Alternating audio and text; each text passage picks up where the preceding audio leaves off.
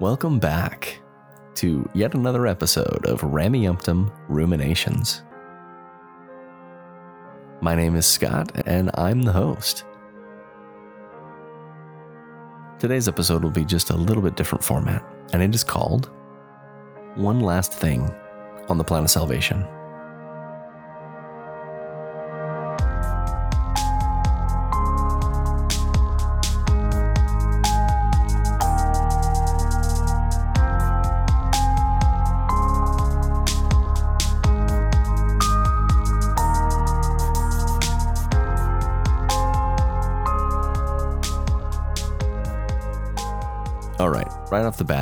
Just going to say this. I promise that this will be my last episode on the plan of salvation for a while.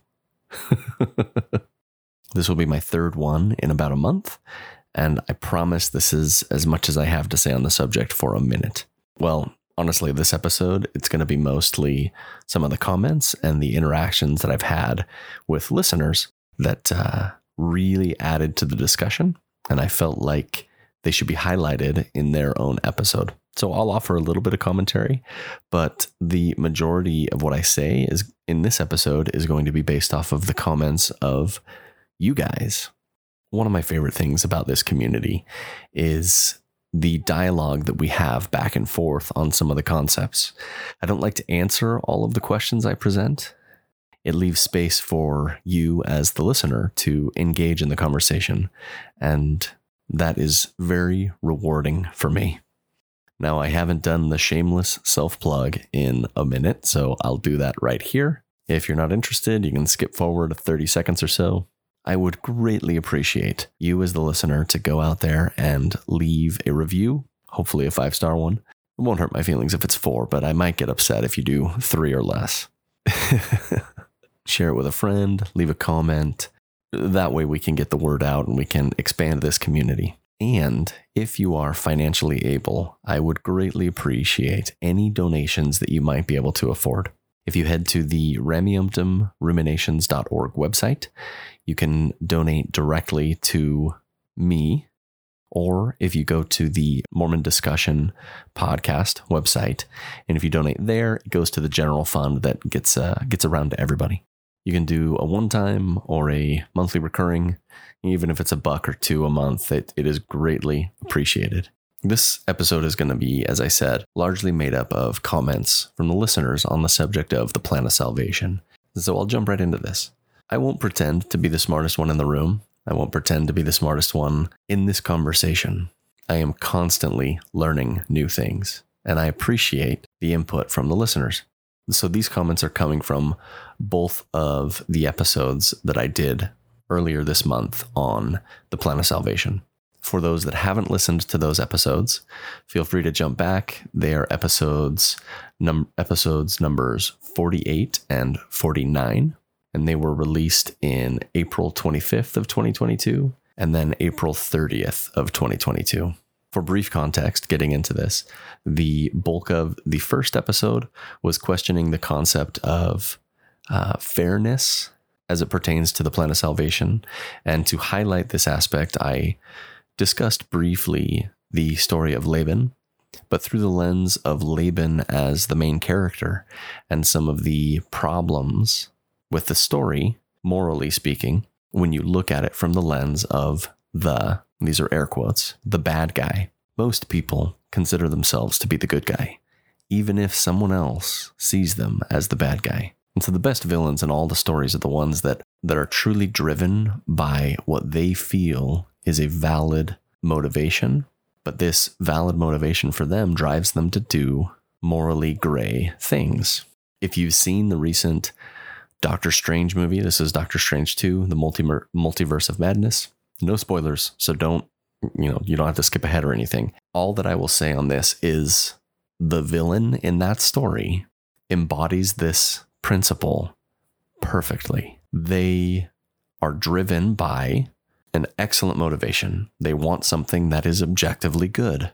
They're willing to go to extreme lengths to bring about this end goal that is good. And the thing that I really liked about that movie, again, I'm not saying any spoilers, they contrasted really well the motivations of the heroes in the Marvel Universe and how their actions can be viewed in this exact same light. Early on in the movie, Doctor Strange sits next to someone else who had been snapped and vanished for five years. And right off the bat, they put into question whether or not that decision for Doctor Strange to give the time stone to Thanos, whether or not that decision actually was a good decision, even though it ultimately led to Thanos, uh, to the death of Thanos. Was it the right decision? Did their sacrifice of those five years and the countless deaths, was it worth the decision to give Thanos the time stone?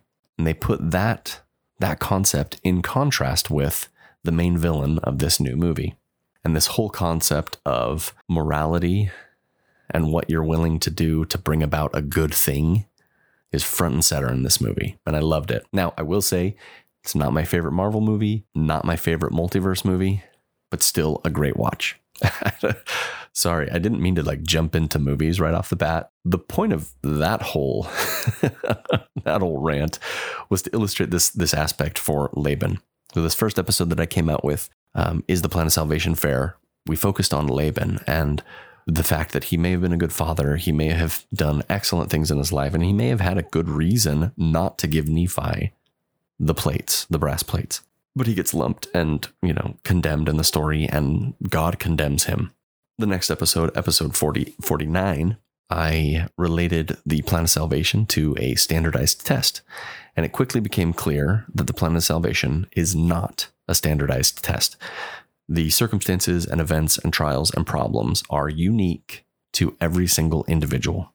Now, whether you believe in the church anymore or not, that's kind of beside the point uh, uh for this discussion because it's objective. You can you can look and examine this world. You can observe that everybody's circumstances are 100% unique. Now, if you look at it through a theist's lens and take this stance that plan of salvation is God's plan for all of us to reach back to his presence or her presence or their presence. But then you contrast it with the way that this world actually operates. You come up with this discrepancy where suddenly it is not a fair or standard test for everyone. Now, I didn't explain many of the implications when I did that these couple of episodes. I just kind of wanted to present the problem and you as the listener can think about it and come to your own conclusions on it. And that is precisely what so many of you guys did in the comments and through messages to me. Really, really excellent dialogue that we had. Now, the first one that I want to I want to quote. This was from a listener uh, by the name of John. He said, "I really enjoyed your treatise on the subject. There are two important points that I feel have not been fully explored concerning free will and the implications on judgment."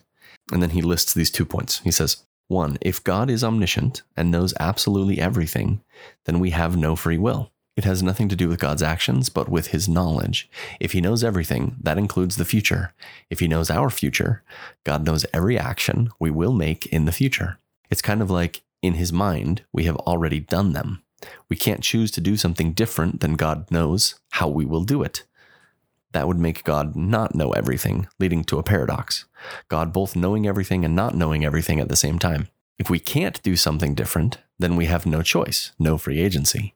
We will do what God knows we will do, and we will end up where God has always known we would go forever, and even before we were created. We have no choice in it. And his second point, he says, this one is even more disturbing. If God knows everything, he also has no free will. God can't choose to do an action that changes the future that he already knows. That leads to the same paradox where he both knows and doesn't know the future simultaneously. That means that all of his actions have always been determined. God's future is determined and he has no free will. If neither we nor God have free will, then judgment is meaningless. I completely agree with this listener. And that was the implication I was trying to present by juxtaposing the plan of salvation right after discussions of free will and determinism. Now, if you listened to the episode where I chatted this with Bill Reel, which was a lot of fun, you're welcome to come back on the show anytime, Bill. You probably picked up that Bill stands in the camp of hard determinism, where there is no such thing as any choices that we make. And I sit in the camp of soft determinism, where the majority of the things in our lives are already determined, but we do have some small power to make and affect change in our lives. Now, the concept that this listener is describing is called theological determinism. This is one of those subjects that you can use scriptures to both back up and argue against, but it's the concept of preordination or foreordination into a calling as a prophet or whatever the whatever the aspect might be whenever we talk whenever there is discussion of uh, this patriarchal blessing talking about what your future will be this is a form of theological determinism something that cannot change because God already knows that it will happen. And that's precisely this this sticky point for a, a theist to grapple with. If God knows everything then he is omniscient all knowing that means he knows the decisions we will make before we make them. It also means that he, if he created this system, he created it knowing that so many of us would fail. And perhaps, you know, when I was a believer, the way I thought about this was that perhaps this flawed and chaotic world that we live in was the best possible solution for getting the most people to come back to Heavenly Father. And that was the way that I looked at it when I was a believer myself. So if there if there are any active believing members listening, I'd love to hear some of your thoughts on this subject. How can you grapple this concept of free will with the idea of an omniscient and all-knowing God? So John, thank you so much for this comment. Such a great concept to think about. Now, I'll move on to another comment from another listener. This one was from a listener, Ka Bo. It's just CA space BO. If that's not how you say it, then I'm sorry, but that's just how I read it in my mind. so this listener related also having thought about the death of Laban while being uh, an active member in the church. And so I'll read some of this listener's words. They're, they were fantastic and they really added to the conversation. Ever since I was a teen, I was so bothered by Laban's death, which is when I started to question the Book of Mormon. I question Nephi being commanded to kill and the commandment, thou shalt not kill, as well as why God commands Nephi to kill, making him break a commandment when God himself could have taken care of, and these are in quotes, Laban in a myriad of different ways. However, when I asked about this discrepancy, I was loving, lovingly shut down with the typical generated answer that we don't have all the answers, therefore justifying the need for a prophet and the need to exercise faith, and that answers come in the Lord's time or in the afterlife. I roll my eyes now, but as a lazy and not so resourceful teen, this answer, although unacceptable, did suffice for the time being. Little did I know I would be I would use this reasoning for every other questionable scripture, commandment, gospel doctrine, church history, leader, leadership guideline, etc. And then uh, the listener puts in a quote from uh, Stranger Than Fiction, and uh, they they say this line: Little did he know that this simple, seemingly innocuous act would lead to his imminent death. so, so the listener, um, Ka, continues thinking out loud about deterministic reality that you and Bill have previously discussed. Second Nephi 2 talks about how agency to choose came about. This person cites uh, 15, 16, and then 23 and 25 and to bring about his eternal purposes in the end of man after he had created our first parents, and the beasts of the field and the fowls of the air, and in fine all things which are created, it must needs be there was an opposition, even the forbidden fruit in opposition to the tree of life, and one being sweet and the other bitter. Wherefore the Lord God gave unto man that he should act for himself. Wherefore man could not act for himself, save it should be that he was enticed by the other, by the one or the other. So here we have 2 Nephi 2 15 and 16, right there in the scripture, claiming that free will does exist when we have these choices. But it bumps into this concept of an omniscient God, where he is putting trials in our way or problems or, or difficulties that we have to face, knowing that we will pass or fail before the test even happens. This listener continues Something that that bothers me greatly is that God would purposely p- place us in a lose lose choice method of operation. To name a few, Adam and Eve. The don't partake of the fruit commandment, but go forth and multiply commandment, therefore disobeying one commandment in order to obey another. The same with Laban and Nephi. Thou shalt not kill, but Nephi is commanded to kill Laban. The principle of cleaving requires loving a spouse with all our heart. And when the Lord says all thy heart, President Kimball taught, it allows for no sharing, nor dividing, nor depriving.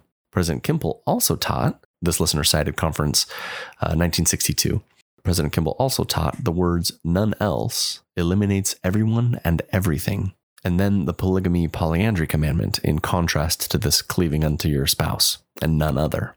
The point that they that they make, and I'll jump down a little bit. Therefore, we are set up to disobey. It's our fault for disobeying, puts us in a situation where we need to repent for disobeying I love, I love where this listener is going with this line of reasoning because it sets up the way that this the, the plan of salvation functions on so many instances where we are commanded to do two contradictory things to both not kill, but then also kill sometimes. Where we are commanded to cleave unto our spouse, but then also to marry multiple spouses. And uh, the listener cites, um, you know, a number of things along those lines. The contradiction is we have to be clean from sin to enter the celestial kingdom. But we had to sin in order to follow God on many of these instances. And it creates this, this really strange contradiction. Now, I've got some, uh, a lot of thoughts on the uh, Garden of Eden story. I, won't share those right now, but um, I will briefly say that the way the Garden of Eden story is presented, it sounds suspiciously familiar to thought control and um, information control, with the fruit of knowledge of good and evil being restricted from Adam and Eve. And then you have the serpent coming in saying, No, no, no, guys, you actually really need this in order to see the world fully. Anyway, I think there's a lot of parallels and a lot of stuff we can discuss with that subject, and uh, but I'll, I'll leave that for another day. Another listener by the uh, the name of Hopeful Agnostic had a few things to say about the uh, the Laban story as well. this listener said Lucifer wanted to damn us to live with God, and damn, and then in uh, parentheses, stop our progression by removing agency. While God's plan could result in us in our being damned to live without God forever while God Himself could intervene to dictate whose agency is cut off before they repent. It feels like God gives us moral agency while He exercises immoral agency. I think that's a really interesting take from this whole subject of the plan of salvation and agency, because it sets up a scenario where if God is omniscient, He knows when people are going to make mistakes or hurt someone else or do any number of, of uh, of things that uh, would be objectively wrong. But he doesn't step in to intervene to help the innocent person. Perhaps I perhaps I should reword it like this. For a theist, they're going to believe that God does step in on occasion. So then the question I would answer what I would ask is how does God decide which innocent people to save and which to leave to the to the devices of of the world? or which to leave to the devices of humanity. Such an awesome line of line of thought. Hopeful agnostic. I had another listener um, by the name of uh, Ernie say this awesome thing. A couple of things I wanted to say. I think the most unfair part of the test, and this is referring to episode 49, I think the most unfair part of the test is not having knowledge of actually taking a test. Sure, there are some other world religions that see life as a test, but not in the way the LDS do. First thing to make it more fair is God needs to pay everyone a visit and let them all know they're now being tested. Second, I think the way people rationalize the unfairness is God said it is so or set it up, and since God can't be unfair, then I am the problem or my understanding is the problem. Excellent comment, excellent insights. Thanks. Thanks, Ernie. I think there are a lot of different ways that someone might rationalize this contradiction And I'm not here to tell anyone what the right way to believe or the wrong way to believe is. Whether that's agnosticism, atheism, theism, whatever it is, find the thing that jives with your soul. But I, I love having this discussion with someone who thinks differently differently than me, being able to ask this sort of a question. How would you rationalize this? Or what what is the answer to this sort of a problem with an omniscient God and the unfair systems that govern this world. How do you rationalize that sort of a subject or that sort of a, a of a concept? To an extent, a final judgment uh, does play some sort of part in in justifying or in uh, in sorting out the unfairness of life. But I don't know that this concept has been fleshed out fully and perhaps some some parts of the theology need to be left behind in order to uh, view the world more accurately and put it in line with a loving God. Again, this is just me postulating. I think the way that a theist could rationalize this sort of a thing is to put God um, as all loving, but not all powerful if you took away that description from God and said, they are not all powerful, but they are all loving, in effect, you are saying that God cannot intervene. They are incapable of intervening, but they are still all loving.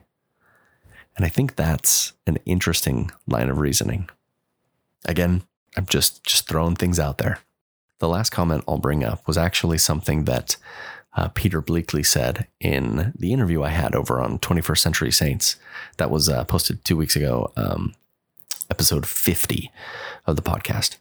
He had been listening to this discussion, and his main takeaway, and it's something that we should all consider regardless of where we find ourselves on the belief spectrum, from completely atheist to completely theist, wherever we find ourselves on that. Peter's takeaway was excellent. And if you didn't hear it in his words, you should go back and listen. I, I don't know exactly where it was, but it was in the first half of the episode. Maybe one of the listeners can find a, a time a timestamp for me and, and throw it on there. Anyway, Peter said that his mind, as he was analyzing and thinking about the unfairness of all of this, he came to the conclusion that we should have more understanding and compassion for other human beings. And I loved that this concept that we all have complicated and hard circumstances and they're unique to us. Our challenges can be similar to other people, but no one is going to have the life experience that you have.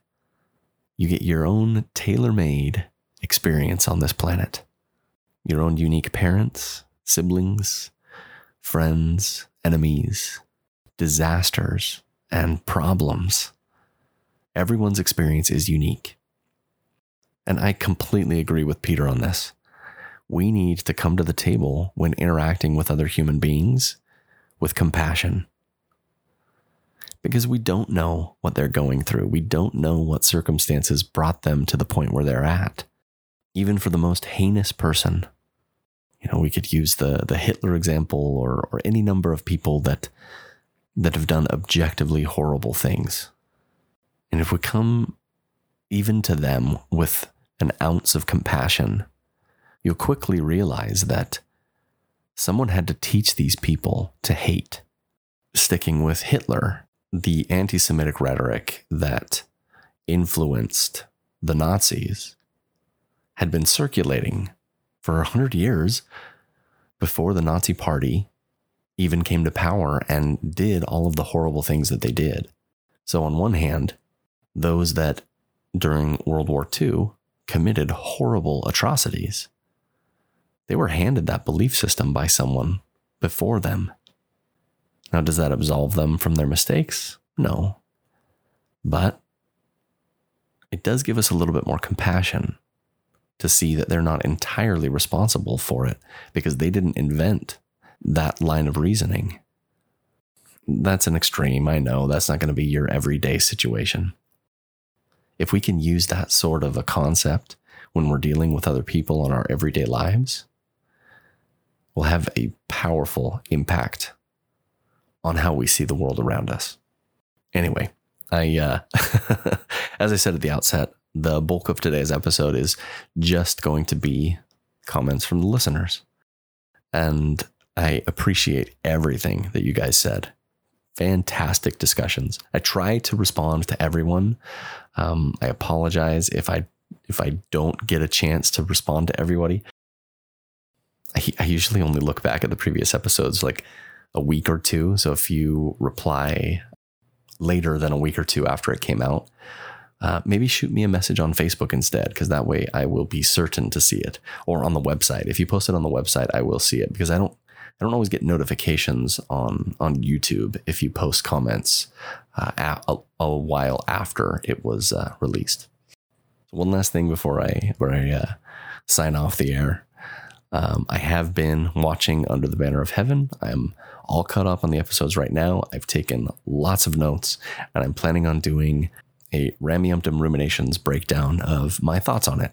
And I've got some really interesting, um, there's some really cool things that I've noticed, uh, both with the cinematography. There's actually some really cool lighting stuff that they've done. Anyway, got lots of notes, lots of really cool things to say. Look forward to that. This episode is episode 52. Thank you for sticking around and listening to this episode. Uh, format's a little different than some of my previous ones, but I do this occasionally. So if you're new to the podcast, I love interacting with the listeners. I love giving uh, credit where credit is due because you guys are so smart and you think about this stuff just as deep as I do. And it shows in the way that you guys comment and interact on the various platforms. I've got some exciting news. Coming up next month, I will hit my one year podcasting under the Mormon Discussion podcast brand. It should be around the middle of the month. I'm going to do a little bit different format. And I want to throw out to the listeners that you can ask me whatever question you like, personal or otherwise, and I will answer them in the episode. So send those questions to me however you'd like, and I will answer them in the middle of next month for my one year podcasting birthday celebration thing. So, wherever you find yourself today, sitting at the office, in the line at the grocery store, wherever you are, I hope that you have an excellent day.